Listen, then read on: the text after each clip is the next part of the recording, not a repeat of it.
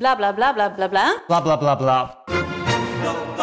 Idealen zijn prachtig, maar woorden verliezen betekenis als je niks doet. Dus laten we met z'n allen wat minder praten en meer doen. Bij Agmea zijn wij vast begonnen. Zo gaan wij voor minder verkeersslachtoffers, gezonde werknemers en duurzame woningen. Waar ga jij voor? Kijk op www.werkenbijagmea.nl Maak je ook een transfer naar VI Pro? Ga naar vi.nl slash zsmpro voor onze scherpste deal. Welkom bij een nieuwe aflevering van de VI-ZSM. Uh, het is donderdag 30 maart. En ik zit hier met Bas, ik ben Kaloem. En we gaan het hebben over. Uh, ja, we gaan het onder andere hebben over Vitesse, over Thomas van der Belt en over Bayern. Maar laten we maar met die eerste beginnen. Ja. Vitesse, uh, het nieuws wat er buiten kwam. Ja, Vitesse was plotseling uh, groot nieuws in Engeland weer. Hè? The Guardian publiceerde een, een onderzoeksartikel.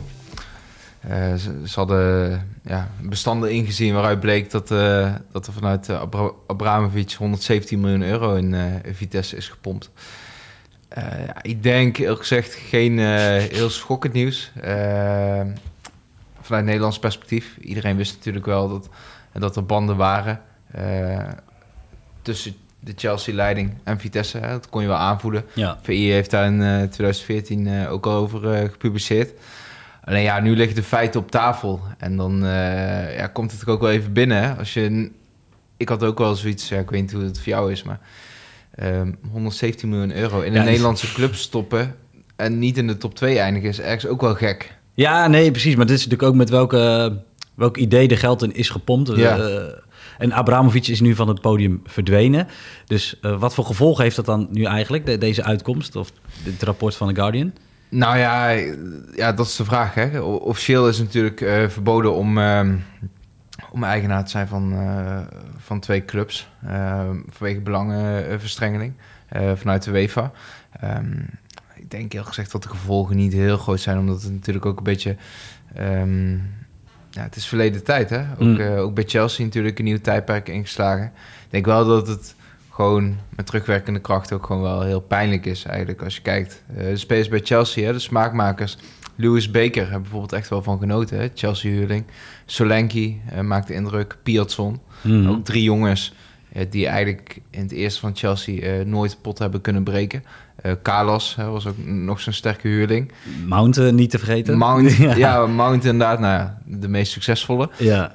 Um, maar het valt wel tegen wat die samenwerking met uh, Vitesse in ieder geval sportief heeft uh, opgeleverd. Hè. financieel kunnen wij lastiger inschatten. Nou ja, het is daar sowieso natuurlijk een beetje een, een zootje. Dus Vitesse staat negatief in het daglicht. Ja. Ja, hoe kijk jij er nou eigenlijk naar bij de situatie bij, ja, hoe noemen ze dat? FC Hollywood aan de Rijn? Ja, ja nee, uh, terechte benaming. Nou, ik denk dat vooral als je het vanuit sportsperspectief zou bekijken, dan het is misschien makkelijk gezegd, maar de club heeft natuurlijk wel zijn ziel verkocht. Uh, niet meer een baas in eigen huis. Uh, een beleid wat ja, eigenlijk ook van links naar rechts gaat. Nou, bij sommige clubs, het is niet uniek nu in het Europese voetballandschap.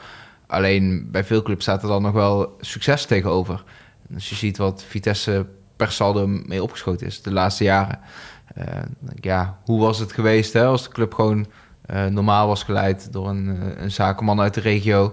Um, met veel jongens uit de eigen jeugd, hè, die meer speeltijd hadden gekregen als de huurlingen er niet waren geweest. Ja, was Vitesse dan slechter af geweest? Nee, ik denk het niet. Nee, nou ja, de club kenmerkt zich natuurlijk door, door wanbeleid over Ja. de jaren heen. We, we- we gaan terug in 2003 is, de, is Vitesse natuurlijk nog gered met gemeenschapsgeld. Eh 2009, Sus Jansen. eh, ja, de heer Albers eh, Ja. met, met de nodige eh, eh, fraudezaken die het eh, toneel ook moest verlaten. Ja, komt het eigenlijk nog wel goed met Vitesse? Want er is weinig eh, re- reden tot vertrouwen, moet ik zeggen. Ja, nou ja, ik denk wel dat Vitesse... Is, een- ja, normaal gesproken blijven ze altijd wel middenmotor, minstens in de Eredivisie. Hè? Met, eh, met pieken naar de subtop. Alleen het is een beetje ho- hoop op goede jeugd eh, die doorkomt. Hè? Dat was natuurlijk wel met Van Ginkel en Prupper. Eh, daarna lange tijd een beetje tegengevallen. Hè? Nu uh, te gaan. Nou, Buitink is eigenlijk uh, tegengevallen. We hebben meer van verwacht, hè? ook vanuit de nationale jeugdteams. Ehm, dus nee, ja, ik, ik denk dat het wel goed komt. Alleen ik vind het wel jammer als je, als je wat breder kijkt. Ehm, ik denk dat sporters van Ajax, PSV en Feyenoord zich tien jaar geleden veel meer zorgen gemaakt over uitwedstrijden tegen Groningen, Vitesse, Heerenveen. Uh, de kloof tussen sub, subtop en top, of eigenlijk zeker tussen middenmoot en top, uh, lijkt alleen maar groter geworden in, uh, in Nederland. Um, ja, Vitesse heeft die, die slag ook gemist. Ja, ja ze zijn nog vijftiende geëindigd in, in, het jaar 2000. Nu staan ze veertiende. Um, ja, ze moeten wel oppassen, maar je verwacht wel dat ze erin blijven. Ja, denk ik wel. Te veel kwaliteit. Cocu natuurlijk een ervaren trainer. Dus, uh, nou ja. Wat denk jij? Ja, ik weet het niet. Ik weet het niet, want het, het, het, wisselt ja, natuurlijk een goed, een goed, resultaat tegen PSV. Maar ja, ja. Dat, dat zegt uh, ook niet zoveel natuurlijk. Ja. Uh, ja, maar sportief is denk ik het belangrijkste. Als, als ze maar bestaan volgend jaar, mm. dat, dat, zullen de meeste fans zich afvragen. Ja, ook met die stadionkwestie natuurlijk. Precies, ja. precies. Um, dat, uh, dat was het meest gelezen artikel op uh, vi.nl. Het meest gelezen artikel op VI Pro is uh, Thomas van der Belt naar Feyenoord. Mm. Transfer die we wel zagen aankomen. Ja. Een mooie transfer. Ja, zeker. Nou, ik moet zeggen, ik, ik kijk niet wekelijks naar de keukenkampioen-divisie, maar VI Pro heeft Lentin Godijk die transfer goed geduid.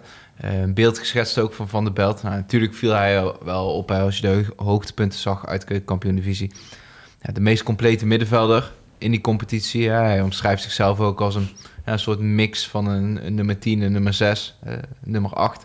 Zou eigenlijk de verschillende rollen op het middenveld wel kunnen invullen. Nou, doet wij eigenlijk wel denken aan Kukshu uh, ja. bij Feyenoord natuurlijk. Ja, ik vind het wel heel mooi dat Feyenoord uh, het aandurft met een van de beste spelers uit de keukenkampioen-divisie. ik denk dat het ook niet onverstandig is. Als je kijkt, wat voor zo'n soort speelstijl eh, van de Belt uh, uitblinkt. Nou, PEC is heel dominant in de keukenkampioen-divisie. Uh, Feyenoord is dat in de Eredivisie. Ik denk dat wat dat betreft de stap misschien wel makkelijker te zetten is... van een ploeg die dominant speelt op het tweede niveau... Naar de Nederlandse top... dan vanuit het rechte rijtje van de Eredivisie. Omdat je... Het is toch een heel ander speltype. Hè? Je speelt... ja, laat zeggen bij Fortuna Sittard... zo speel je natuurlijk veel meer ook vanuit de omschakeling... bij de onderliggende partij. Ander type wedstrijden. Nou, slot uh, kent het uh, Zwolse uh, mm-hmm. natuurlijk goed. Ja, en zijn vader ook. Ja, ja Gerard. Dat speelt misschien ook wel mee. Nou ja, 21 jaar oud. Um, deze statistieken over, kunnen overleggen. Ja. Um, blinkt op verschillende gebieden uit. Ook als het gaat om balveroveringen, maar ook om creëren van kansen. Dus ja, ik denk een ruwe diamant waar Feyenoord wel toekomst in ziet. En ik denk een verstandige transfer. Ja, is het dan ook een beetje voorbereiden op uh, het vertrek van uh, Kokju? Dat ze denken, Kukju? Ja, ja, lastig. Ik kan me eigenlijk ook niet voorstellen dat als je Kukju uh, voor veel geld verkoopt... dat, dan, dat je het seizoen ingaat met Van der Belt als de vervanger. Nee. zeg maar. Ik denk dat je dat die jongen eigenlijk ook niet moet aandoen. Nou ja, je ziet bij Wiever, die kwam natuurlijk ook van een ander ja. niveau en die stapt moeiteloos in. Is dat, ja. kunnen we het een beetje vergelijken, die, deze transfer? Ja, maar ook wel nadat hij eerst een half jaar heeft kunnen wennen in de schaduw. Ja. En het is toch heel anders dan als je straks hè, Kukshu, uh, stel ze zouden hem verkopen, de, de aanvoerder is weg, uh, de leider op het middenveld, uh, Van de Belt moet de eerste wedstrijd al in de basis staan. Ja, dan is het verwachtingspatroon wel heel hoog. ik denk niet dat je daar de jongen plezier mee doet. Um, dus nee, ik denk niet dat hij één op één de vervanger is. Ik denk wel dat hij daar misschien naartoe zou kunnen groeien. Ja. Um, ja, hij is denk ik op voorspraak gekomen van uh, Arne Slot, want die ja. wilde hem heel graag hebben. Ja. Maar ja, uh, hij gaat volgend seizoen spelen voor Feyenoord, maar is Arne Slot volgend jaar nog wel trainer van ja, Feyenoord? goede vraag. Nou, ik denk wel dat er in, uh, in Rotterdam dusdanig veel vertrouwen in Arne Slot is dat wie die ook wil hebben, al is het ver na zijn eigen tijd. En dat ze op dit moment wel toehappen. En dat heeft hij natuurlijk ook al afgedwongen. Hè? De koers die de club heeft ingezet. Um, Timber op het middenveld, ja, moeten we nog maar zien. Uh, maar Wiever uh, is natuurlijk wel een voltreffer uh, gebleken. Um, gaat er nu minder over. was denk ik ook een goede versterking geweest. achterin ook, hè, met Hansko, Trauner, voltreffers gebleken. Dus ja, ik, ik snap wel dat ze op het uh, woord uh, van slot uh, vertrouwen. Ja. ja, en het is denk ik ook een mooie ontwikkeling om te zien dat heel veel jonge spelers worden gehaald. We zagen Mijnans natuurlijk naar, ja. naar AZ gaan. Nou, zo van de Belt, Wiever. Dat zijn gewoon Nederlandse jongens die ja. voor de toekomst van Nederlands voetbal is dat natuurlijk top. Ja, zeker. Zeker. En ehm, nou, ook goed. Heel goed dat de topclubs daar naar kijken. De, de clubs uit de top 4, top 5. dat ze het aandurven ook dat er niet de eerste... Daar hadden we het net ook over natuurlijk met de subtop die een beetje mm -hmm. verdwenen is. Eerst zou je natuurlijk een soort stap via uh, Heerenveen, Groningen verwachten. alleen ja, die clubs die hebben het denk ik ook financieel lastiger. dus ja, die tussenstap is eigenlijk aan het verdwijnen. Ja, duidelijk. Ehm, we gaan naar ja, het laatste punt is Bayern München. Ja. Eh, we hadden net FC Hollywood aan de Rijn. Ja, nou, dit is het echte FC Hollywood. ja, dit is het echte FC. Gewoon 25 miljoen betaald voor de tweede en die zet je na anderhalf jaar op straat. Terwijl je nog meedoet om drie prijzen. Ja. Dat kan, dat kan eigenlijk alleen daar. Ja, het is typisch Bayern. Hè? Ze proberen eigenlijk een echte crisis altijd voor te zijn. Ze hebben de laatste tien jaar hebben ze gewoon verschillende keren ook trainers ontslagen na het winnen van de dubbel.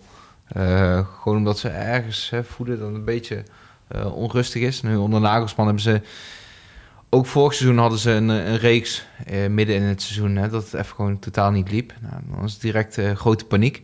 En nu, um, nou, wat je hoort, hè, geluiden vanuit de selectie is ook dat, dat bepaalde uh, sterspelers uh, niet heel goed met hem overweg ja. konden. Kimmich en Goretzka hebben zich juist wel uh, ja. uitgesproken. De lichten ook. Ja. En daar stond tegenover, dat vond ik dat we gaan twee keepers. Oereich en, ja. en Nooier. nou, het is natuurlijk onrustig geweest omdat de keeperstrainer ja. vertrokken is, weggestuurd is. Hè, daar was Nooier het totaal niet mee eens. Uh, Ulreich had denk ik gehoopt op een kans uh, toen Neuer uh, geblesseerd raakte. Nou, toen is snel Jan Sommer aangetrokken. Mm.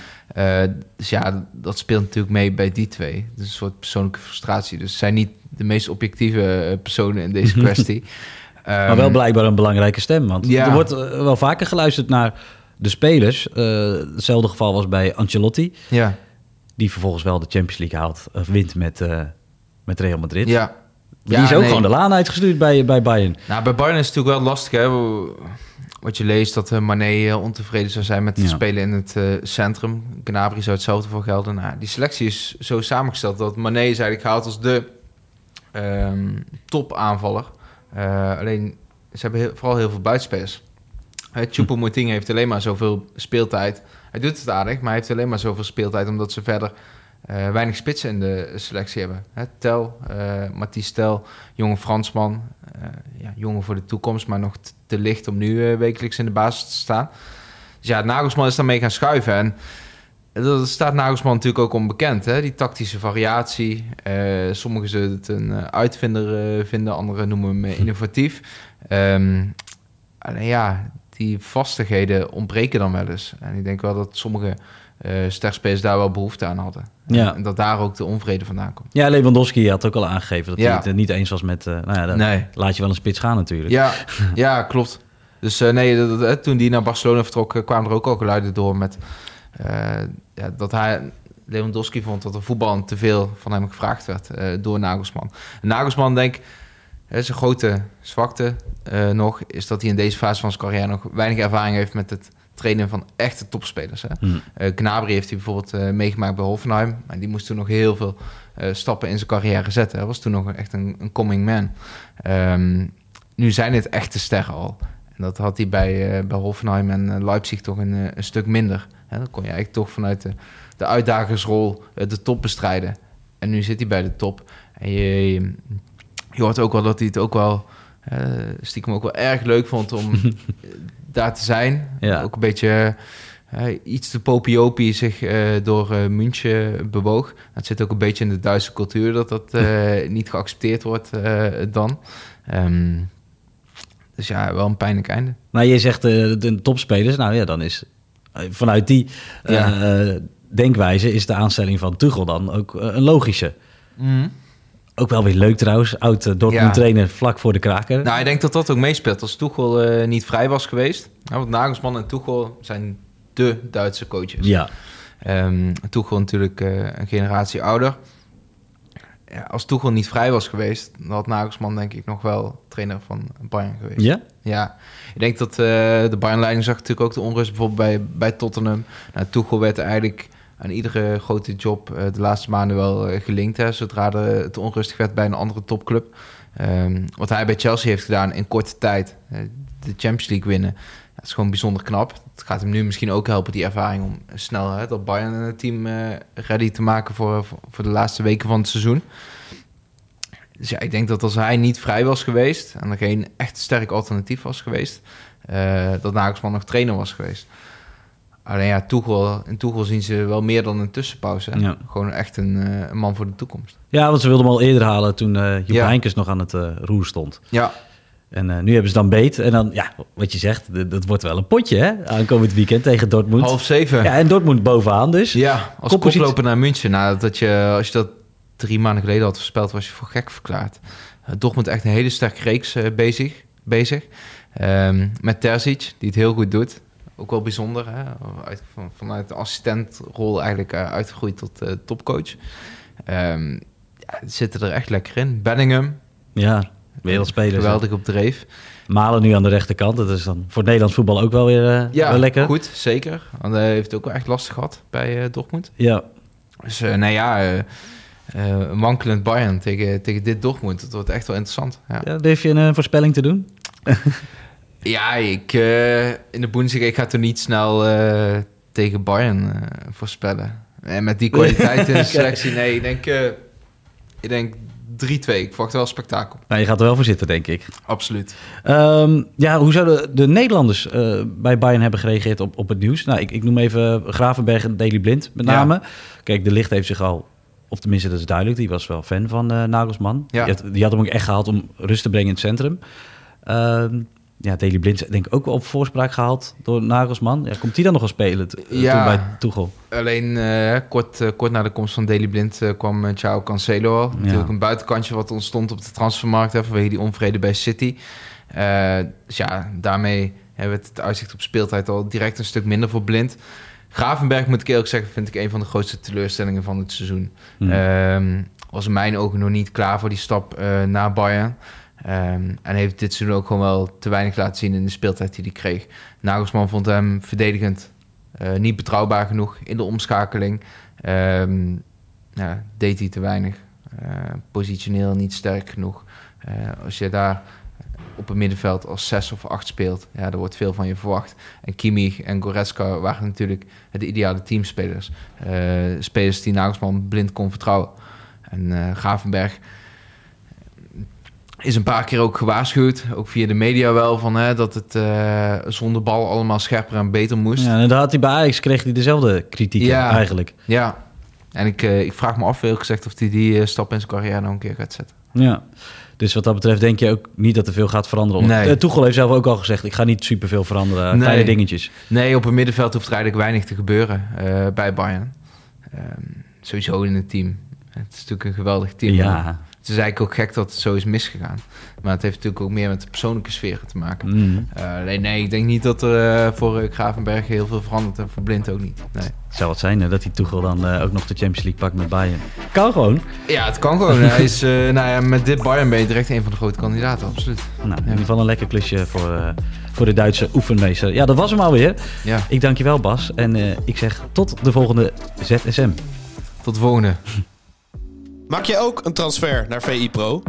Ga naar vi.nl slash zsmpro voor onze scherpste deal.